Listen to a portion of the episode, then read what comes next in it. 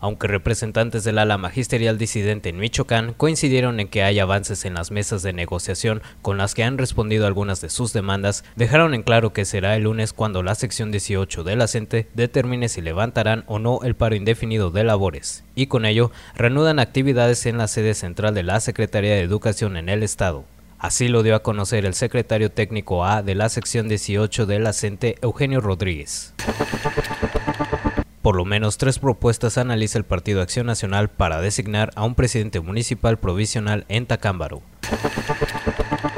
Toda vez que el pasado 2 de julio se venció la licencia de 60 días que se le concedió al alcalde Noé Octavio Aburo Inclán, quien actualmente enfrenta un proceso judicial por el delito de peculado. Elementos de la Policía Ministerial, tras el homicidio del síndico de Tzitio, Jesús Rodríguez Bueno, realizaron un operativo en el municipio de Charo para ubicar a los responsables del crimen.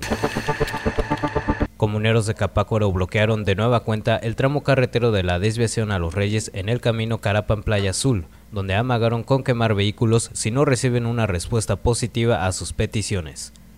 Sin embargo, por la noche los inconformes optaron por abrir la carretera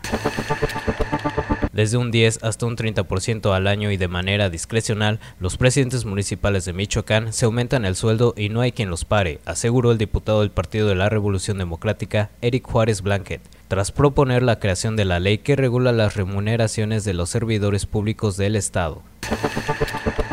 Las constantes lluvias que durante varios días se han registrado en esta ciudad provocaron inundaciones en varias colonias ubicadas al oriente del municipio, afectando a cientos de familias en donde el agua ha anegado sus viviendas.